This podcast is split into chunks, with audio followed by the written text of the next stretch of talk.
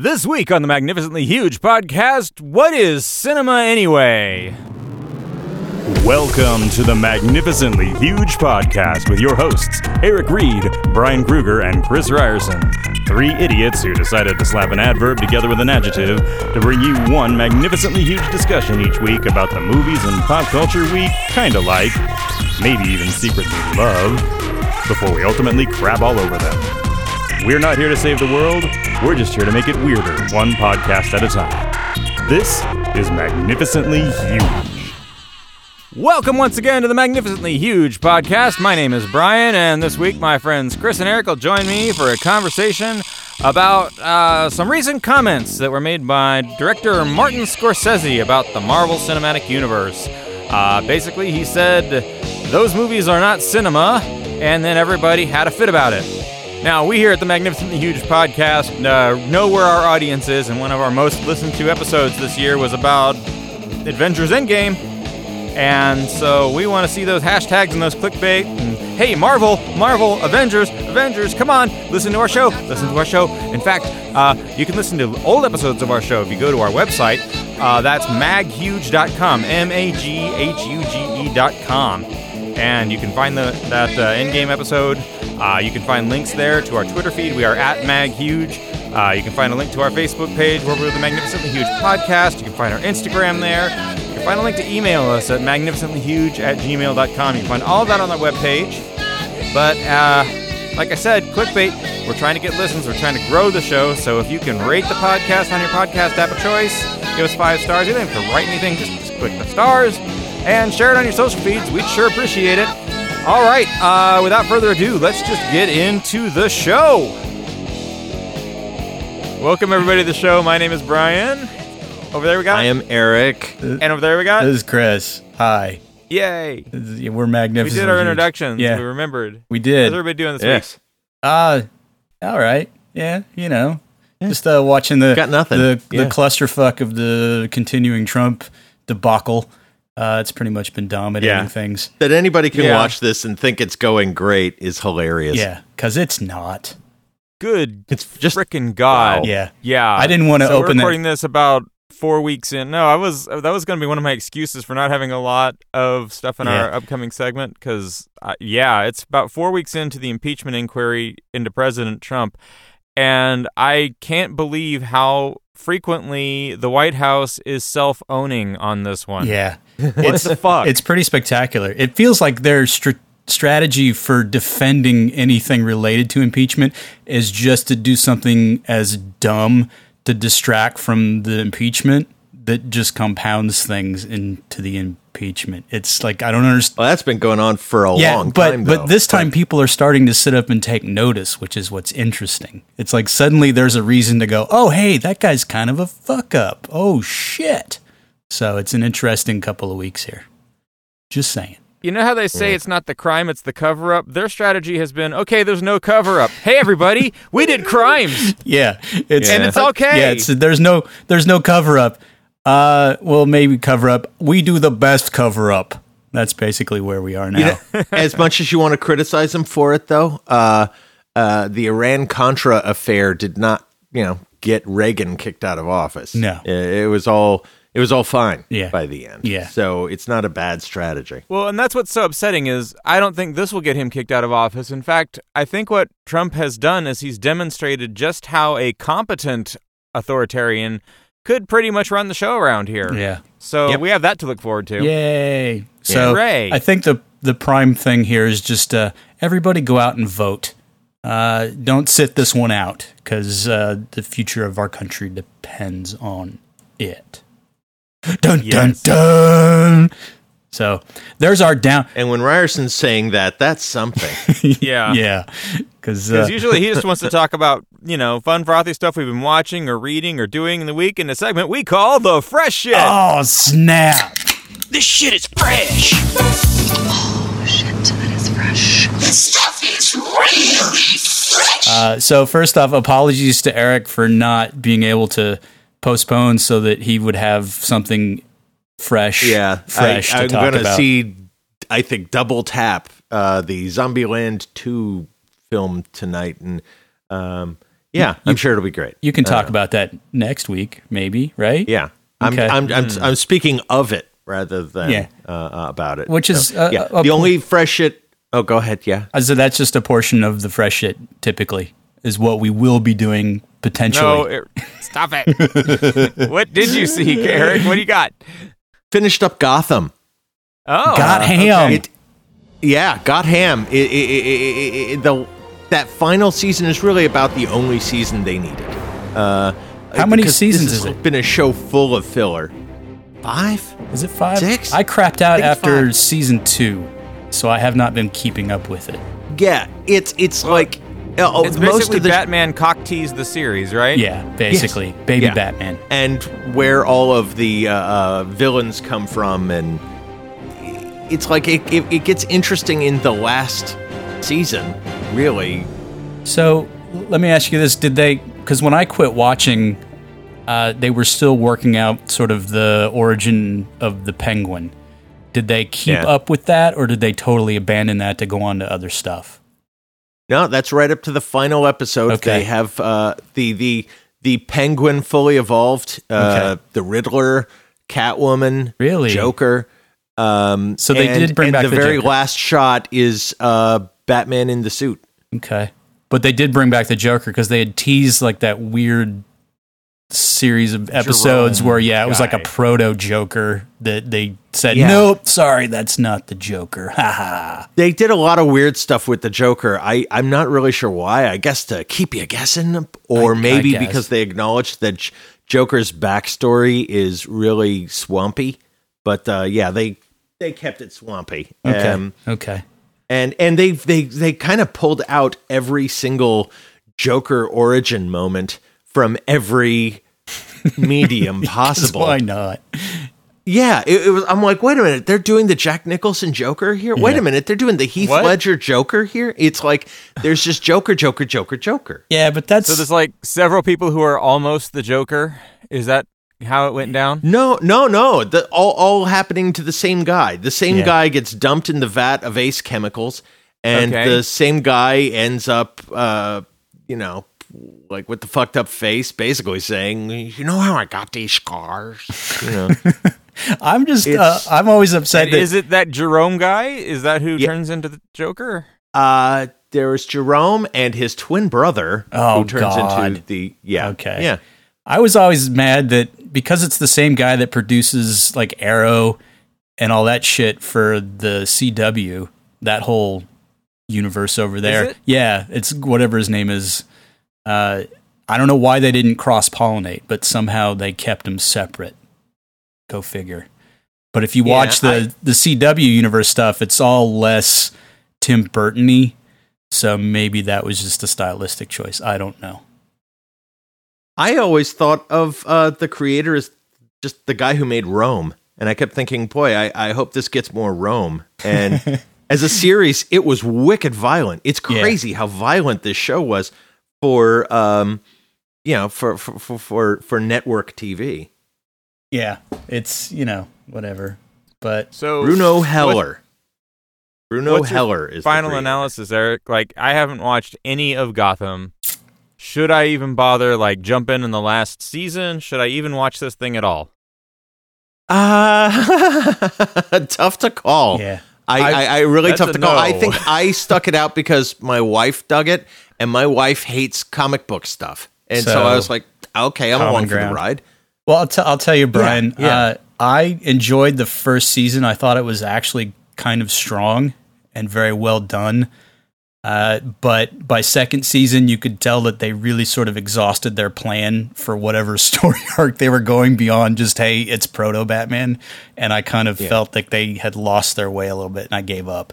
But the first season is very strong. I would say go to Netflix, watch as much of that as you can and see if you enjoy it. Uh, and then maybe just decide from there if you want to keep going. You know what? Actually, try watching the first season, and if you like it or you're you're not sure, watch the last season.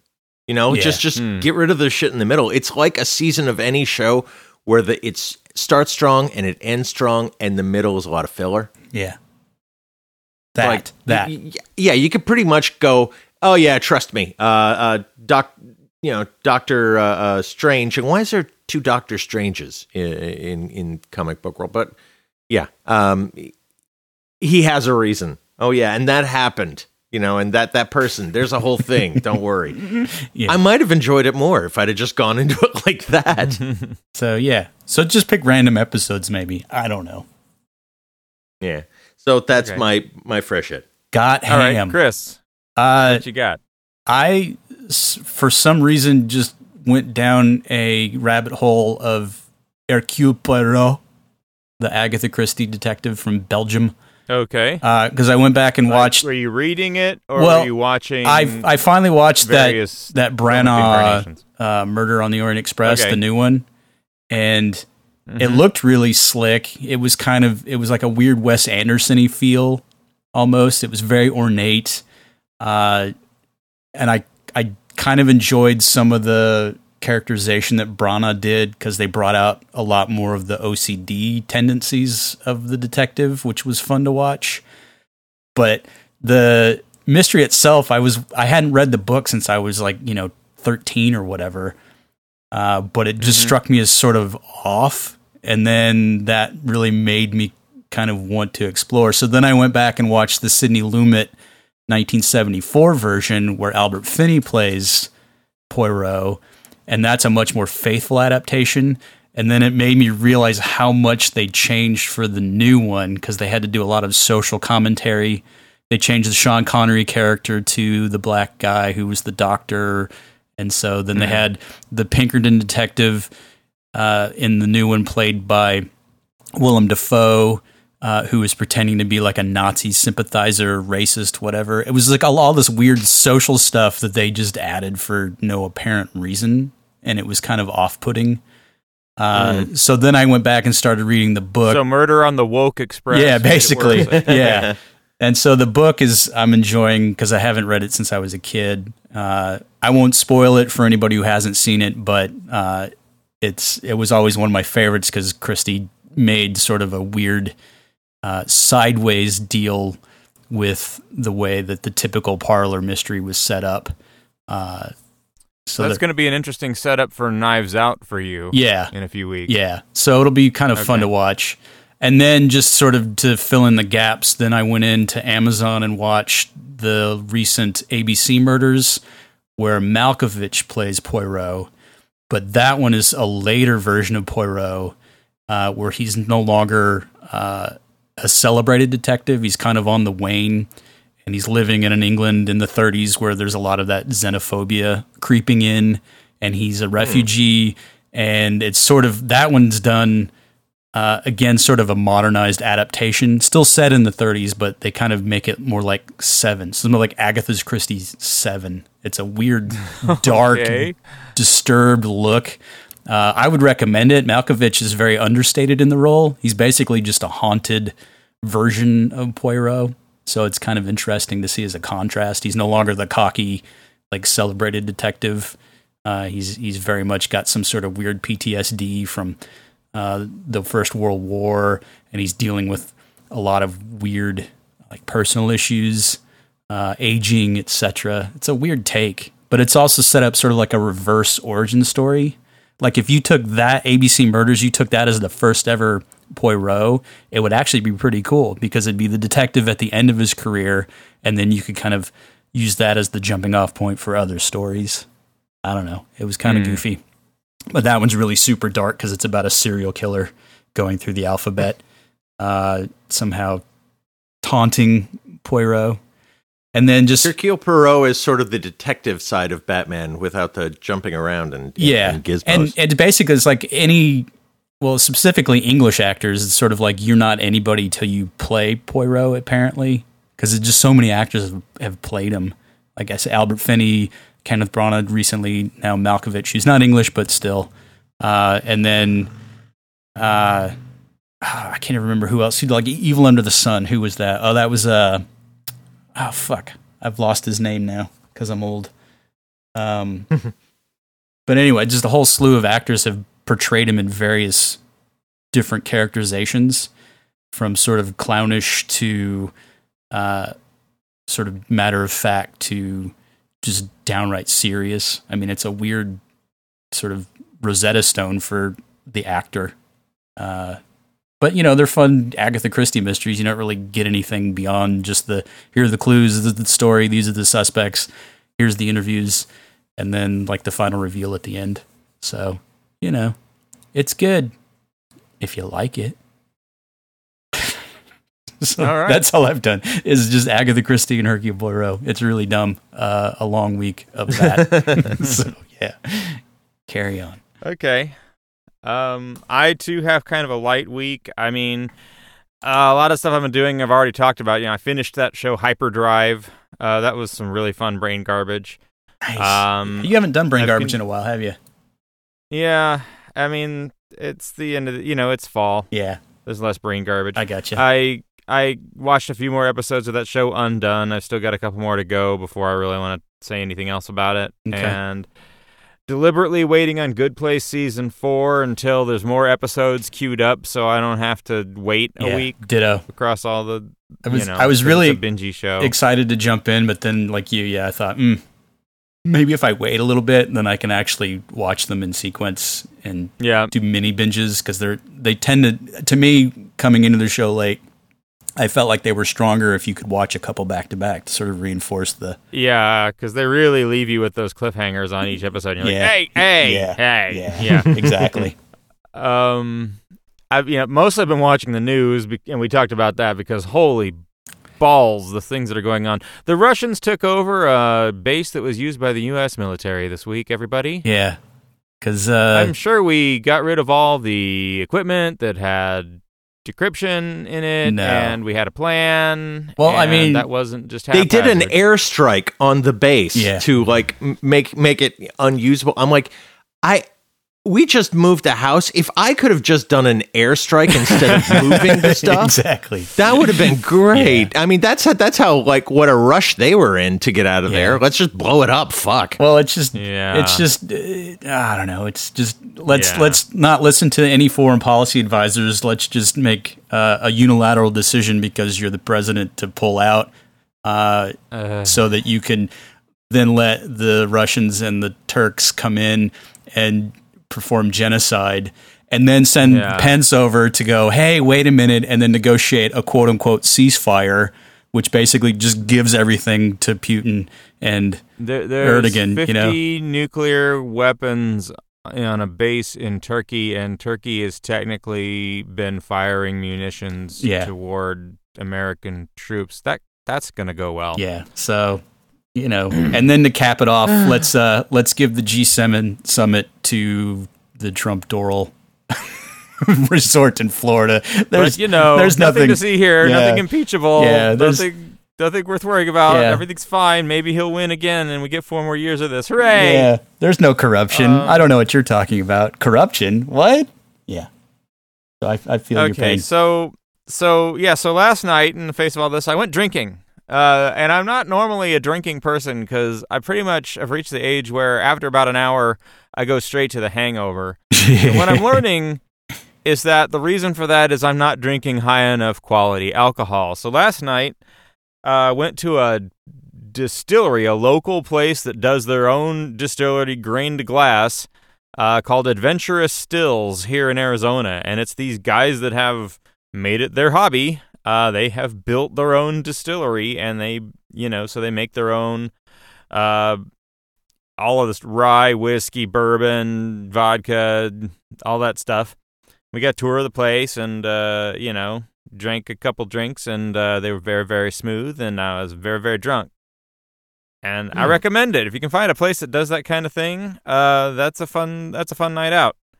It's kind of like going to a speakeasy. You're recommending drinking. I am recommending drinking. In fact, I really wish that I had what I had done is I had gone there and had the drinks because I stayed drunk for quite a bit longer than I usually do, and, and that would have gotten me through had I been smart when I went to see Gemini Man. Oh god damn it, no. Oh yes. Okay, so I went and saw Gemini Man in high frame rate 3D, 60 frames per second. You're so 3D. weird. Yeah, you, he makes I'm fun of dedicated no. to this show, people.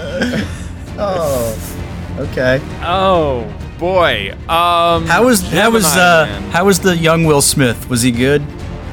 or was he just Okay, like old Will Smith?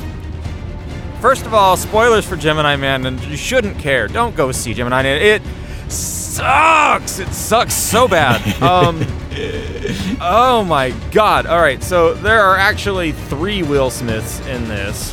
Which, by the time they reveal the third one, if you weren't hoping for like 400 Will Smiths in the climax, then you weren't paying attention. And unfortunately, we don't get 400. we only get three. So they didn't do like the the Matrix Reloaded, where it's like a hundred Agent Smiths.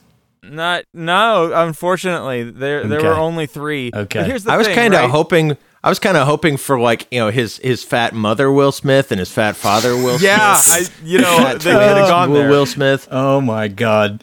So you They wanted seriously could have gone there. so you wanted like a Nutty Professor action movie with Will Didn't you see where this was going? Yeah, that Yeah, totally. Okay. So I mean, yeah, this is what is this? This is this is using this movie to finance developing the tech so that people like Will Smith can, you know, keep acting well past their prime, I guess. But here's Yeah. the thing. Will Smith in his prime, right, was all charisma. This movie has three Will Smiths, and none of them have any charisma until like the last scene where he actually tries to crack jokes and stuff. Yeah. So my my wife was and and he old Will Smith wears a hat that says he's from Philadelphia, and my my wife was like, "Oh, this is what would have happened if his aunt and uncle hadn't taken him. He isn't the Fresh Prince of Budapest, uh, Brad Bel Air. He's the Fresh Prince of Budapest in this movie."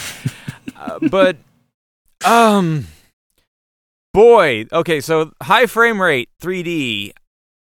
Um, there are occasional times when it's really neat, like shots that involve water or un- being underwater or shots that involve explosions and particles and, and stuff like that happening those are actually pretty neat in high frame rate 3d however everything else is like watching old doctor who episodes uh, in terms of like Nice. it's it's got that that really soap opera-y look to it.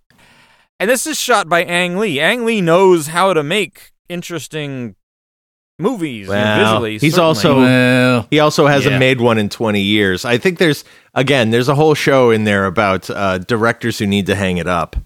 yeah. I mean, Life of Pi was visually spectacular. That was his last movie. yeah. but- I think but Mars thing- Attacks was a brilliant film, but like, w- what's Yeah. Tim Burton done for me lately? That that you're not wrong. So, like, there are the occasional shots, like a helicopter shot where a flock of birds is flying in, you know, high frame rate 3D. But it was like watching old Doctor Who and occasionally switching the channel to those TV demos for the for the HDR 4K TVs at Best Nice. Buy. Like if you just did that, you like watch some Doctor Who, you watch those, you'd you'd have a better time This or a similar time all watching Gemini Man. This sounds to me like Ang Lee would have been better served by maybe just doing a bunch of really fucking expensive TikTok movies, uh, yeah, pretty and, much. and not trying to form any sort of narrative around those. Just go, hey, look this, it's pretty neat, but not, Well, you know. So some of it, and I was I was watching uh, somebody who knows about these things uh, give his analysis, and his hypothesis is that the high frame rate means that you can't do real dramatic lighting, and that everything is kind of washed out from your lighting perspective. And I can see that, right? Like most of this is actually shot outdoors with su- full sunlight Mm-hmm. because I guess the short, um, you know, the short exposure means you only get so much light. Um, but it almost seemed like this whole thing was shot on a t- small budget. Like they didn't have time to do enough setups or to really get the lighting right. Like it felt like it, and that's part of what makes it feel cheap. Everything just felt like small, tight shots and close ups and cutting from close up to close up and not even doing necessarily two shots and boring lighting. And it just, it, it felt like it was shot on a television schedule. And I know this thing had a budget of 140 million. I could not tell you where that got spent at all. which is always a sign of quality. Oh like all my in the de God. aging, maybe? Maybe. I mean, I guess I, I- don't know, but yeah. yeah, it, it the high frame rate makes wide shots, you know, big cinematic shots seem small because it Hmm. seems more, I don't know, more like your home movies. Okay. And and so whatever you're doing with the lenses and stuff to make uh you know, to make something that maybe was small to begin with seem grand and interesting gets removed Well, I mean, by this high fidelity. maybe it'll get better because I mean, it's just sort of like when computer graphics were in their infancy and they could only do a few seconds at a time in a movie. Uh, See, that's why I went and saw it. Is because I went. I had seen The Hobbit in 48 frames. yeah, And I was like, uh, uh, and then I was, I was like, okay, Ang Lee, maybe it'll get better. And I went and saw Gemini Man. nope. Okay, Nope. that's No, fair. No. okay, It sucks. okay. The movie sucks. Everything about it sucks. The only other thing I want to say about it is uh, at the end when they kill evil Will Smith number three with like, um, I don't know, explosives. They're in this hardware store basically that's been all fucked up, and they've shot him with like these rockets and and he dies in this ball of fire. And then so so there's this corner of this hardware store that is on fire. And then the big bad walks in, and everybody's just standing around in the hardware store, maybe three, four feet from the open flames. And first of all, this fire is putting out no smoke, so everything's nice and crisp and clear. But they're just standing there, and then they have this long dialogue scene for like five, ten minutes, and I'm like, "Hey, uh, fire! Building's on fire, right next to you. yeah. Isn't that a little warm for you?" No, no, they're just Yeah. yeah. so right now, this building is on is fire. on fire. yeah, The primal element. Untamed element, oldest of man's mysteries, giver of warmth, destroyer of forests. Right now, this building is on fire. What? Yes, the building is on fire. Leave the building. Enact the age-old drama of self-preservation. Fire! so yeah, that's that's my fresh shit. Oh, I'm sorry. Okay. Well, Next week should be better. I hope. Oh boy. yeah. All right. So, topic this week. Um, I, I had an idea for a topic that just we didn't have enough time to prepare for, but there was a big kerfuffle this week, and it involved something that we got a lot of clicks for uh, our Marvel Endgame uh, episode, and and, And we're this is tangentially related to it. Yeah. And we, yeah, we want more listens to the show, so maybe this will have suckered you into listening to this show. Yeah. Um, but Martin Scorsese kicked up a big kerfuffle by saying that the Marvel's movies are not cinema, and there have been reactions. And Yeah. so here we are. We're going to talk about it, and we're going to have our reactions too. Yeah. Because Yeah. why not? So, It's a show. uh, so did you read the like the full dealio, or have you just cut snippets I went and watched it. I watched the. I watched it in context. Okay. Uh, Martin Scorsese talking about um his opinions, and and he's mostly talking about the communal experience of sitting in a theater yeah. and watching a complete story and making a connection with the characters as an audience. Yeah. But and I'm that's what he seems to be defining as cinema. Yeah, but what I'm trying to figure out is why he somehow singled out the Marvel movies uh, as an example and when there's so much other stuff out there that you could also go, that's a bunch of crap. That doesn't mean it's not cinema, though. Yeah, for example, there was a movie called Hugo a while back, um, which was kind of a 3D roller coaster ride for kids, uh, based on, uh, well, it was about uh, somebody who loved the old movies of Charles Millier, and it was based on a book whose name I can't remember, and it was directed by Martin Scorsese, I believe. Yes. Um, but I think I think it would not meet his definition of of cinema in that way. So I'm not sure I get where Scorsese is coming from, and I'm not sure if it, if it's more interesting to talk about what we think about what is and isn't cinema. Well, are, are do we have the actual quote from any sort of uh, interview, or do we need to read it? Um, some well, we're gonna play it here, but I think we also need to read it because I don't have it handy. what streaming means and how that's going to define a new form of cinema, I'm not sure. I thought for a while maybe long form TV is cinema. It's not. It simply isn't. You know, it's it's a different viewing experience. You could look at three episodes, two, four, ten. You know, one one week, a second episode the second week. That's not. It- it's a different kind of thing. So there's got to be still what has to be protected is the singular experience of experiencing a picture, ideally with an audience. You know, um, but there's room for so many others now, and so many other ways, and there's going to be crossovers. completely. Um, the value. How do you how do you say the value of a film that's like a uh, theme park film, for example, uh, the Marvel type pictures, where where the theaters become amusement parks?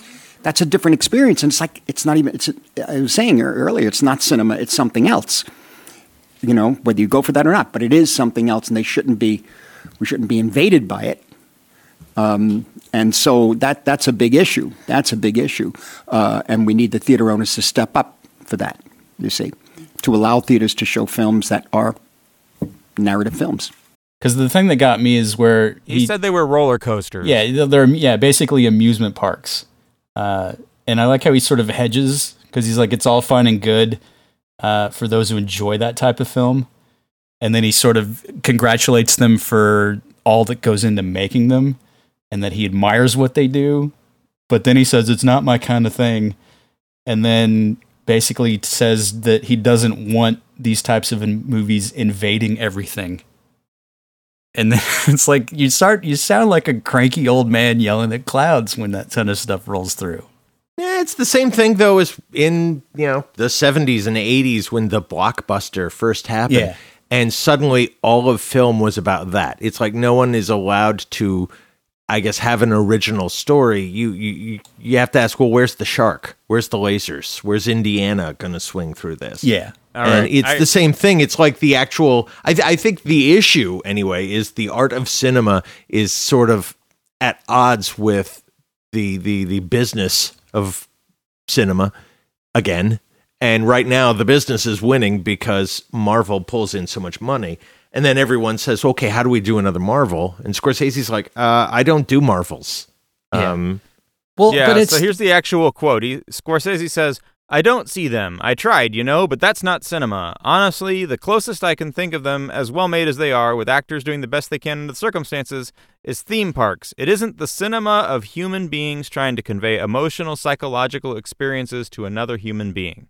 Yeah, which uh, I don't think that's accurate.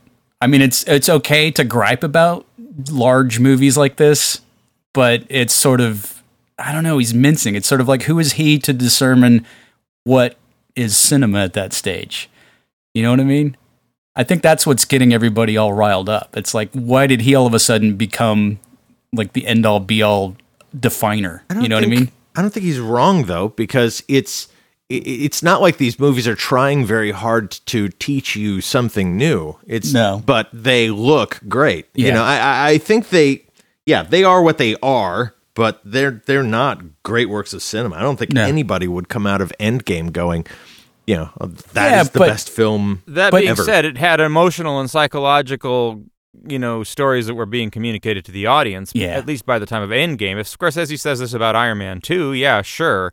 Yeah. But at this I- point, you know, the Captain America arc, there was definitely, you know, an emotional story Yeah. being told. Well, I mean, if he's going to make his Ah. gripe about the commodification of cinema, then yeah, he's got a valid argument to make.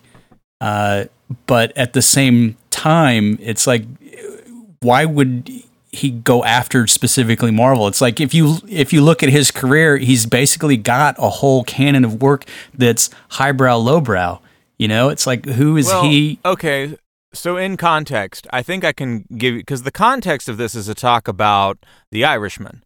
Yeah, And the Irishman, he was basically saying the the the market for cinema has changed to the point where movies like The Irishman can't get made, and they can only get made for streaming services like Netflix, and it's just a you know a favor that Netflix is doing to him that is being shown in cinemas, but that these big Marvel you know tent poles have crowded out the ability for him Yeah. to make a movie like this and get it into theaters. I think that Which was again- the actual point he was trying to make. Yeah, Which has been going on for 30 years. I mean, it's been an ongoing problem. yeah. I mean, Sure. I mean, we can think back to the day, and this is just, you know, uh, hypothetical of sorts because we weren't born, but back when television sort of came in and was just starting to take over, and then all the studios flipped out, and then kind of to compete, created all these giant Technicolor CinemaScope thingies, uh, just for the sake of having a different experience. I mean, I get that, but that shouldn't necessarily negate the good stuff that's happening on television. That's sort of the feeling I get when he's griping about this sort of stuff. It's like he's just saying that it's Yeah. just unilaterally bad that all these Marvel movies exist. Whereas, Well, he's saying he's saying that, and he he did say this again in the context. Um, what's being lost is the communal experience of seeing these things in a theater with a bunch of people, right? So people are watching it at home, and that that's just you know the whole nature of the thing is changing, and so I think he's bemoaning that lost shared experience. I guess, but I got to be honest with you. I love movies, but I never enjoyed the communal quote unquote experience in a theater. I you get don't irrit- like the dumbass behind you talking all No. the fucking movie. And like, I- and I have- can't understand something unless they say it out of their own fucking yeah. mouth. And I've been that Huh. guy. I mean, admittedly, I've been drunk, but yeah, I just I don't like it. You know, it's just stand and shut up. It's the same reason I don't really care for the Alamo Draft House, which for those of you out there who don't have one in your town, it's basically a theater where you can order food via a server and then they bring it to you, etc. And theoretically, yeah, it's nice. the only chain doing that. Yeah. now. And theoretically, it's nice, but I can't do them because by the third act, when the climax of the movie's happening, they're like bugging you to pay your bill. It's like, just leave me the fuck alone. I don't like that communal experience, you know? here's here's what's particularly weird about the Alamo is they have the no talking, no texting, we'll throw you out policy, right? Yeah. So the idea is don't distract people. We're very serious about movies, except that every table has a fucking light on it. Yeah. It's like lighting up the whole room. Exactly. And So- then there's yeah, there's people constantly coming in and out and serving food and and you're right. Like, oh, I guess the movie's going to end in 20 minutes cuz now here's the check. Yeah. Pay, Your, pay your bill and get the fuck out. Yeah. I don't like it. So that, I mean, that's sort of a static argument uh, on his part. And again, it's there's some validity to it. But I mean, even look, you look back like a couple years ago. I mean, James Cameron was bemoaning the same sort of thing, and and I don't know why his comments didn't raise the hackles so much. But I think it's just because everybody's like, yeah, whatever. James Cameron, Avatar seven on your slate. I mean, nobody. Well, I'm. You I know mean, what I mean? wasn't there a Roger Ebert thing about how like superhero movies are shit or whatever uh, that everybody was freaking out about? I mean, I think Yeah. I think the reason there's so much of a kerfuffle here is that you know a thing that people really like that is very popular has been attacked, and now everybody feels like they have to defend their fandom or their preferences or their whatever. Yeah. Well, did you read some of the defenses that had come out, like different filmmakers? Yeah. So Uh, James Gunn, James Gunn had a good tweet. He says, uh, "I was outraged when people picketed The Last Temptation of Christ without having seen the film. I'm saddened that he's now judging my films in the same way. That said, I will always love Scorsese, be grateful for his contributions to cinema, and can't wait to see The Irishman." Yeah. Which again uses the de aging technology that Marvel sort of perfected for their movies. So there's a weird irony at play That's here too. true. So it's just very odd to me. um, Samuel L. Jackson, his re- his response was funny because Samuel L. Jackson's response was clearly like, "I am not going to say anything negative about Scorsese because I'd really like the work." Yeah, really. Yeah, one Yeah. day. One day. But what do you mean? He, he's the he's the guy who uh, he's the driver who got shot in uh, uh, Goodfellas. Oh, damn. That's a deep cut, Eric. Nicely played. Yeah, that's like Nicely that- that's like early work for uh, Sam. Yeah. Well, I like that that Jackson basically said, you know, what amounts to a Lebowski sort of argument is like, yeah, that's just his opinion, man. I mean, it's li- li- literally what it was. Uh, and yeah, he's well, got no, every so right here's the to. Sam Jackson quote. He says, "I mean, that's like saying Bugs Bunny ain't funny." Films are films. Everybody doesn't like his stuff either. We happen to, but everybody doesn't. There's a lot of Italian Americans that don't think he should be making films about them like that. Everyone's got an opinion. So, I mean, it's okay. Ain't going to stop nobody from going to make movies. yeah. So, Have we just, established what cinema is? well, that's the thing. It's the it's eye- not just movies. Yeah, I mean, it's an eye of the beholder kind of a deal. Uh, that's what's so infuriating about the whole thing because it's you know Yeah. he's like laying down that this it's a very specific this when other people are going well that's not my this this is my this you know what I mean it's just a weird uh, deal So we've kind of got the Scorsese definition of cinema, which is this shared communal experience where emotional um, communication occurs through the language of cinema. Um, but I, I'm interested in Eric, especially you, because you went to school for this stuff. You know, what would your definition of cinema be? Uh, yeah, I don't know. You, Good brought- one. you tried to Good bring one. it up. I threw you the, the layup. Nothing. I know, I know. That's the thing. It's swing and a miss. It's like I, I, I guess I gotta. I know kind of what he's saying. I mean, it's like the the superhero movies are sort of like I don't know. They're they're emotional desserts. They're like we're we're gonna put in the stuff you know to feel bad and good about, so that we can show you you know Wolverine dancing around and chopping people up.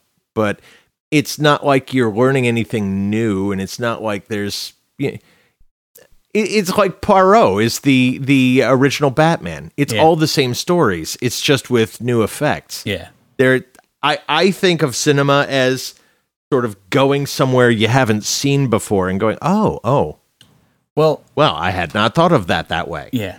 Well, I mean, I think it's just, you know, because the superhero genre is now the big dominant genre, whereas in years past it was the western or the gangster epic or whatever. So I think it's it's sort of an easy target. Uh, but I think Kevin Smith, when he uh, was asked about it, he had one of the better things to say. And I don't necessarily like Kevin Smith's movies that much, but he has a right to make the movies that he makes, and I don't fault him for that. But he basically said that uh, even though Scorsese is a genius, uh, he's been pretty much saying the same thing about action movies since before Kevin Smith was making film. So it's sort of it seems like it almost feels like Scorsese is almost like punching low somehow, uh, and Well, going Kevin after Smith's this. other point was that like Scorsese doesn't have childhood memories of these characters. yeah, The way that Kevin Smith does and other people in that audience. And so Kevin Smith is basically calling Scorsese old. which he is. I mean, it's fair. I like this though. He's, but Kevin Smith topped it by saying that for my money, I think Scorsese made the biggest superhero movie ever, which was The Last Temptation of Christ. like it doesn't get much bigger than Jesus. Uh, so it's just funny that it's a perception thing. It's like Scorsese right. didn't think he was making superhero movies, but you know, maybe he was. So if you guys will indulge me, I think I have a definition of cinema, but I'm going to come about to, to lo- the long way around. And I'm going to start with video games because I have a lot of exposure to the creation of video games, which also involves the creation of video game cutscenes, which are little movies, I guess. But there's a whole thing about how video games are not art and cannot be art. And without answering that particular criticism, I would say that there is a shit ton of art that goes into making video games. There is all kinds of concept artistry and painting and lighting, and there is sculpting that goes into it, and there is an art to writing the code, and there is an art to animating these characters, and all of these things are also at play in the modern blockbuster or at play in modern uh, you know Pixar films or whatever which let's face it modern blockbusters are also largely CG cartoons. Um but but there is a hell of a lot of artistry that goes into the building of a giant corporate product like a Marvel film. And and I find a lot of value there to take it a step further than what makes it cinema, it's the manipulation of the audience via editing, via lighting, via sound design, via music, and and finding ways to combine those things and juxtapose those things to create an emotional response. And you, you can see like editing 101 stuff out there where you know depending on how you intercut things or how you intercut the sound you do a j cut or a straight cut that kind of thing um, you get a different emotional reaction. Well that's the language of cinema. And so if you're using these things and you're using these things effectively and you're you're driving your audience to have the reaction you want them to have i don't see how that's not cinema and i don't see how the creation of it isn't an art form Let me ask you something. A uh, progressive auto insurance commercial is that art? um Commercial art. I mean, Okay. art goes into it for sure. Right. Graphic that's what I'm- designers sure put a lot of effort into some of that stuff. Yeah. But the the commercial itself isn't art. I mean, I I think it's just it, it's depending on how you view it. Because then you look at we could get into a whole deal about like established directors that started in that realm in, in commercials and then went to like music videos and would then became established it directors. You know what I mean? be- Then- it can be art. Is a specific commercial art? Eh, maybe not. Um, but people Well, have it- have in the past used that medium to make artistic If statements. if something is not good art, does that mean it's not art? It's still art, perhaps. Okay, so then then then the if the progressive commercial is it can be art, then art's just subjective and Well, art has cares? always been subjective. I mean, that's that's pretty much its Well, that's kinda defining my point. characteristic. Yeah, I mean, it's and that's why when Scorsese says stuff like this and targets that whole specific genre, it gets a little bit troublesome because it's like. How do you define this thing that you're trying to define? Yeah, that's his Well, like- definition, but I don't particularly agree with it. where I was kind of going was okay. Let's say the progressive commercial isn't art, but the uh, the Moscow Ballet does like a whole thing in the progressive ad for the ad.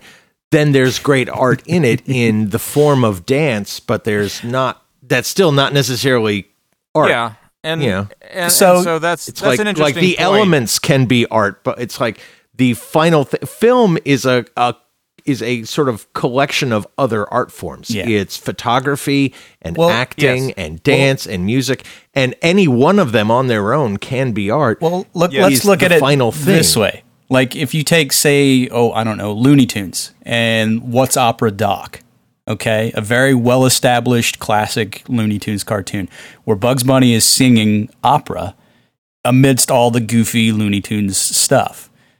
Is Hmm. that more artistic than, say, like a Hanna Barbera cheap knockoff, whatever Saturday morning thing?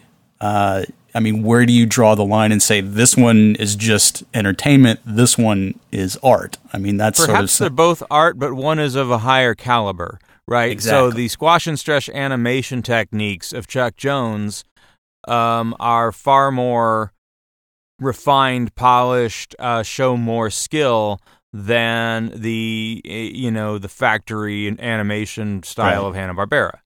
so it's more it's more art if it's difficult to do. No, it, it may be it may be better art. Yeah. Or, or at least it has a higher chance of being uh, appreciated by the observer. well. um, let- let's let's approach it from better. from this end. So when Star Wars came out, uh, everybody made it a huge populist thing. It was just a ginormous deal. But there were plenty of people out there that just did not like it, and they thought it was just you know uh, sci-fi trash. Is it a great film? I mean, it's, it's clearly great technology and it does uh, wonderful things with special effects. Well, first of all, you know, special effects are like the tail of the dog, which should not wag the whole animal. Um, when you have a film that's 90% special, eff- and that's a kindly estimate, uh, 90% special effects, uh, you might just as well be watching a um, animated cartoon, because finally all that all those special effects begin to look totally unreal. Um, there is, there is, you're looking for something that looks like flesh and blood there. You have three lousy actors in the main roles who don't contribute much flesh and blood. You have ghastly dialogue, terrible plotting, miserable characterization, which also do not contribute flesh and blood. So what you're left with is something that Walt Disney could have done just as well with, with a drawing board and pencils and colors. These are the sorts of movies that Disney people should be making and the kinds of movies that Disney made uh, 20, 30 years ago. I think all movies are special effects. Movies are not real, they're two dimensional. A film goes through the camera, the projector throws the light on the screen, and that makes a special effect. It's a dream, it's an imagination. As to whether this film is good or not, it excited me. It made me laugh. It made me, it made me thrilled. And uh, that's what that's what a movie like this is for. I also enjoy films by Ingmar Bergman and people like that. I share that taste with Mr. Simon. But I try, I think, in my own movie-going taste to be broad enough to also understand why a bunch of people might want to get together and see a Star Wars movie and enjoy it. Over time, it has become more than what it originally started as. It's now like a cultural thing. That's a touchstone. Uh, Is it cinema? but is it cinema? I think it's just, and some of these things it may boil down to for these Marvel movies, maybe in the lens of 20 years or a generation from now, uh, they'll be looked at much differently than they are now. Now they're just, to me, they're populist entertainment, but they're still cinema. But I don't know if they're I'm, I'm going to go out on a limb. If Martin Scorsese is saying we, that cinema is defined by having a shared communal experience in a theater about you know the emotional journey or whatever, then I would argue that based on Star Wars, the Marvel Cinematic Universe may be more cinema than a Scorsese film because I experience the cultural zeitgeist more by going to a Endgame than, or Star Wars than I do going to uh, you know the latest Scorsese film That's true. because I'm Which is- communing with more people. which is also sort of leads me into a weird sidebar where it's uh, so take like Taxi Driver, one of Scorsese's big uh, touchstone films, uh, and you have that singular experience when you watch it on video. But it's like, what kind of experience was the communal uh, experience in the theaters in 1976 when that was out? I mean, do you think it was uh, more impactful in the theater, or do you think it had more impact as it had a life of its own on cable and home video? That's sort of a weird tangent too. I mean, what do you think about you that? You got to wonder if in the the in the 1500s when they started building theaters there were people going nah it's not the same unless it's in a pageant cart you know you have to have a pageant cart that goes from town to town with the show yeah. It's, Correct me if. I'm wrong, but Shakespeare was considered lowbrow at the time. Yeah, right? Exactly. Exactly. And I'm sure there was probably like some other some other famous playwright of the time going, "Yeah, it's all right, but it's not communal enough." And then Hamlet comes out and there you go. I don't know, it's just a weird a weird thing to kind of use and then at some level it's like you know he's not making a calculated marketing strategy to stir up controversy so that people will go see the irishman because he's martin scorsese. I mean it's you know you're either in or you're out. So it's i don't think he did it with any sort of ulterior motive other than just to espouse his opinion. Uh, but it gets into where do you define like eric was saying like what's high art what's low art what's not art i mean I mean, he's just expressing his frustration. Hey, I'm fucking Martin Scorsese, and I can't get a movie released in theaters, and and Shazam gets released wide. What the fuck, Yeah. people? I mean, that's pretty much where he's at. i don't know if that's I, fair yeah that's fair Yeah, But but I mean, do you think he's like still sore that his only Oscar win came from a remake of a much better Hong Kong movie? I mean, it's sort of like there's a lot at play with his career because it's been well, such a now you're getting into long the politics of the Academy Awards. Yeah. but that's a whole other thing. uh, That so, certainly yeah. isn't about art or cinema. yeah i don't think he's foolish enough to give a fuck about the academy awards those are Doubt those it. are meaningless yeah. Um, but it's they expanded the best film uh, uh, uh, category to include 10 so that they could nominate avatar i mean yeah. you know who cares Is Avatar art? His no, Avatar it's a big film. pile of shit yeah. Is it even film? Exactly. it isn't. uh, I don't know. I mean, taste change, technology changes. I mean, it's it's a weird bag. I think he's in that weird uh, crux now where he sort of came off of the studio system and then hit it big on that whole '70s auteur or whatever, uh, and it was a totally different system. And then I think he's sort of seeing that shift again, and maybe that's sort of him going, "Well, I don't like how it's shifting." I don't know. It's just a weird thing. It's like I'm not sure what spurred these particular comments at this particular time. It's just baffling to me. it's probably every interviewer asking him, "So you're going to make a Marvel movie?" It's like you get that twenty times, and you're Martin Scorsese. Your reaction is probably, "Go fuck yourself." Yeah. No, I'm not making a Marvel movie. Yeah, that's fair. That's fair. But uh, you know, it's just mm, Though I, in preparation for this show, I was thinking how awesome it would have been for Fellini to do a Doctor Strange movie. I mean, it would Yeah. be that wild, dreamlike kind of flourish and Nino Rota would do that uh, circus music under it, and Yeah. he'd have women walking around in like enormous titted sort of bustier things, Yeah. saying things like "Marcello, come stai?" Well, imagine uh, if, uh, say, like Kurosawa did Thor: Dark World. Uh, how fucked up that would be. That would have been awesome, Wouldn't it, right? That would have been awesome. like, like, like, take the whole uh, Ran thing and just transpose it over to a Thor story. That would have been fucking amazing. Yeah. so even I mean, if he was just even if he was just doing the the battle sequences it's like you'd go from the thor you know to one where it's a single shot no cutting no music and everything happening in frame oh that would have been great yeah. So I mean, there's thing you know you can make suggestions till the cows come home. Uh, if Edgar Wright had directed Ant Man, would Yeah. that have been considered cinema? I think that could have been potentially one of the greatest in the MCU. Honestly, I mean, Edgar Wright certainly understands the language of cinema. yeah, and uh, Um, and he even uses very Scorsese like flourishes in his uh, work. So that could have been an interesting uh, thing to, to behold. Because I tell you, I did re- this week. Just when we decided to do the show, I went back and watched After Hours, which was uh, from '85 that Scorsese Okay. did. Which is like that. That's definitely one that goes under the radar when you look at his career.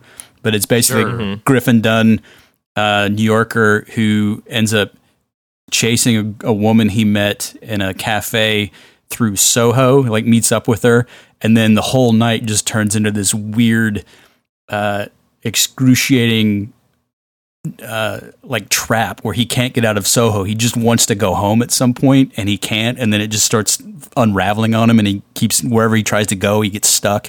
Um, which to me is I think the the ultimate love letter to New York that Scorsese could have ever done because it's basically it's like you're trapped here. There's nothing you can do, and it's a very underrated movie.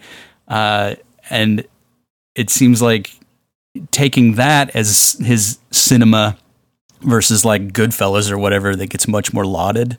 Uh, it just seems weird to me because they're they're not that far apart.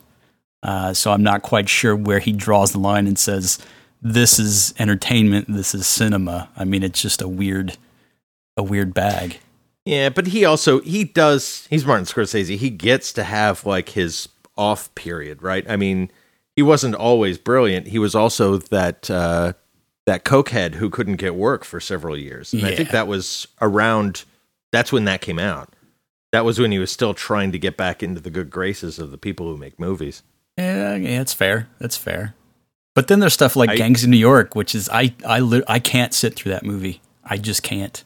So, and that seems to me sort of his idea of what cinema should be, like very very big scope, epic, uh, and it just that one it just falls flat. that was the me. movie he wanted to uh get made after i think taxi driver Really? That was like he he had he had put out like promotional posters, you know, the Gangs of New York coming 1970 blah blah. He's been trying to make that forever.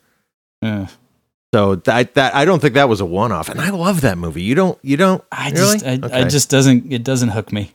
Uh, it looks gorgeous, but it there's just so much else there that I don't like.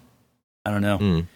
and uh, that's that's his tribute to Fellini because he shot the whole thing in Cinecittà, Yeah. and So I, you know, I guess that's what it really boils down to. It's you know, I appreciate what they do, but I don't like what they do. That's sort of the the black and white version of what he said. Uh, so it's it's just a weird a weird statement from one of the elder statesmen Yeah. of film. You know, anyway, funny. I found a quote of Ethan Hawke doing the same thing, and it's even funnier because who gives a shit about what Ethan Hawke thinks? nobody, Uh, I mean, nobody. just a pretentious has asshole ever? who's barely an actor. And yeah, he, he he was like, yeah, some some friend told me to go see Logan because it was a great film, and I'm like, this isn't a great film. It's a great superhero movie, but it's not Bergman. There's- it's not Bresson. there's It's like, yeah, start start listing off all the yeah yeah. Fuck you. Yeah. Well, you look at so that I too. what we need to do now is, and, and I'm surprised the internet hasn't delivered this, is could somebody re-edit a Marvel film like in the style of a Fellini film or whatever, and just Yeah. you know, just just to make the point of how how annoying that would be. Yeah, like which I'll one get would you right pick- on it. Yeah, which one would you pick though? I mean, that's the problem. Oh, I'd do Ah. Doctor Strange, and I'd uh, use the the the the form of uh, Juliet of the Spirits, Okay. which was his first. Color, so what? So what are alternatives here to uh, to help uh, Scorsese with this? So we want to do uh, Kurosawa's Thor: The Dark World, Mm-hmm. and then we want to do Bergman's Doctor Strange. Uh, No, no, no. Fellini. Fellini's, Fellini's Doctor, Doctor Strange. Strange, okay. I think I think Bergman needs to do uh, uh, Batman v Superman, or is it all Marvel? Are we doing only Marvel? well, I mean, it's all sort of part and parcel. It's superhero Yeah. in general, you know. Deadpool. Oh, okay. Bergman's Deadpool. that would be like take out all the jokes and just just just just for the the look of Deadpool's face saying nothing. Yeah. That's that's very That Seven. Seal.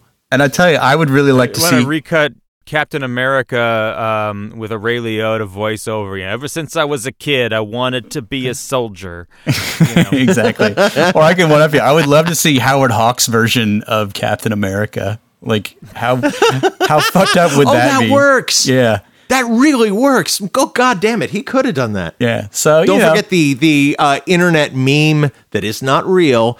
Uh, uh, uh, uh, uh, the the meme article of how Orson Welles tried to get the first Batman movie made.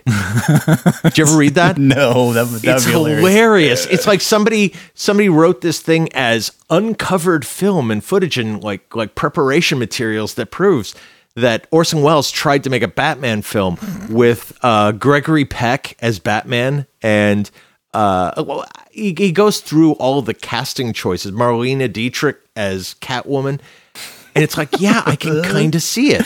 That would be And- amazing.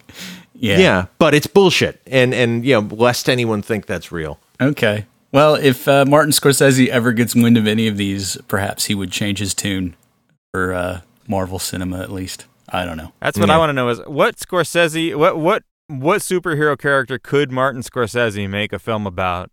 And I assume we have to have De Niro in it somehow.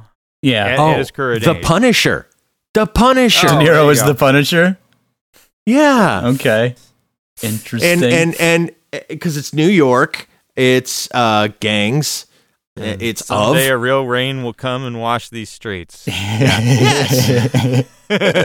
perfect. yeah. You Oh talking to God, me? Yeah, Taxi Driver. Taxi Driver is a comic book movie. Oh shit.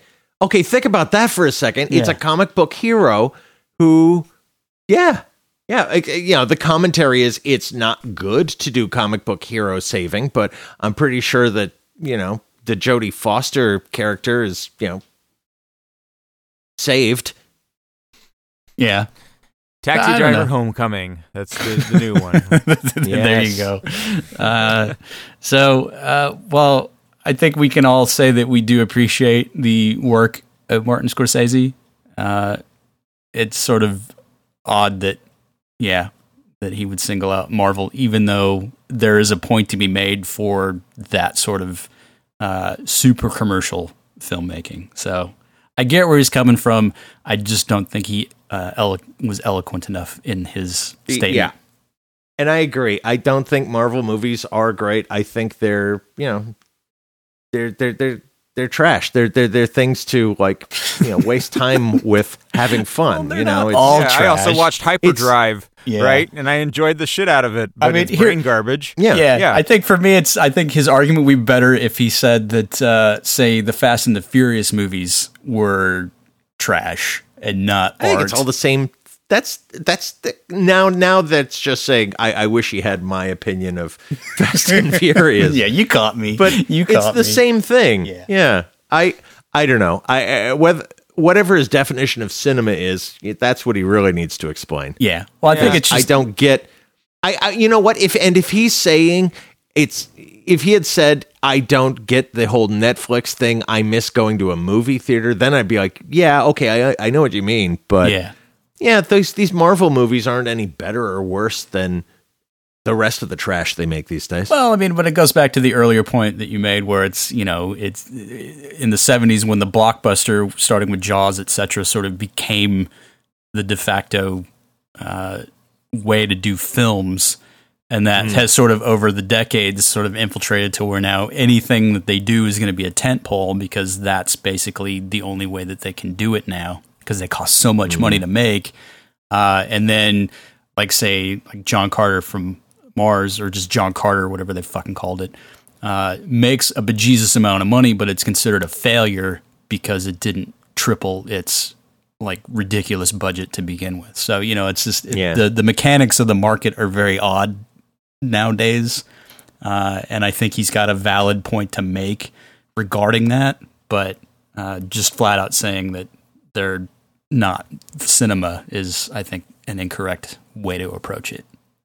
In my We my should end the show with what he actually said, if that's possible. like Um, the I'm- video, I read audio. It earlier, yeah, I Yeah. read it earlier, but yeah, it's it was basically, uh, I think, again in context, it was about um, the the he can't get his movie into theaters, and people are taking it out of context and having a cow. Yeah. And if you want to take what we said out of context and have a cow about it, and tell us how uh, the progressive commercials aren't really art, Yeah, or how Uh, we're being so hyper hyper hypocritical because we do the same fucking thing every other show Yeah. about other stuff. Um, yeah, you could reach out to us. Um, first, first before you reach out to us, all we ask is that you share the podcast on your social feeds and, and say you know how much you hate us, and then click five stars on your ratings on your podcast app.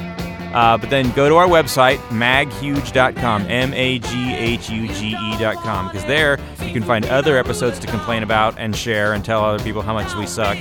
Um, but then you can also find links to our Twitter feed. We are at maghuge, and you can tweet at us and, and, and tell me I'm full of shit that there is no art in progressive commercials. Or uh, you can find our Instagram or find our Facebook. We're the Magnificently Huge Podcast on Facebook. Or uh, email us, uh, magnificentlyhuge at gmail.com, and tell me how your email is in fact cinema. Okay, uh, join us next week for another rambling discussion with a bunch of old farts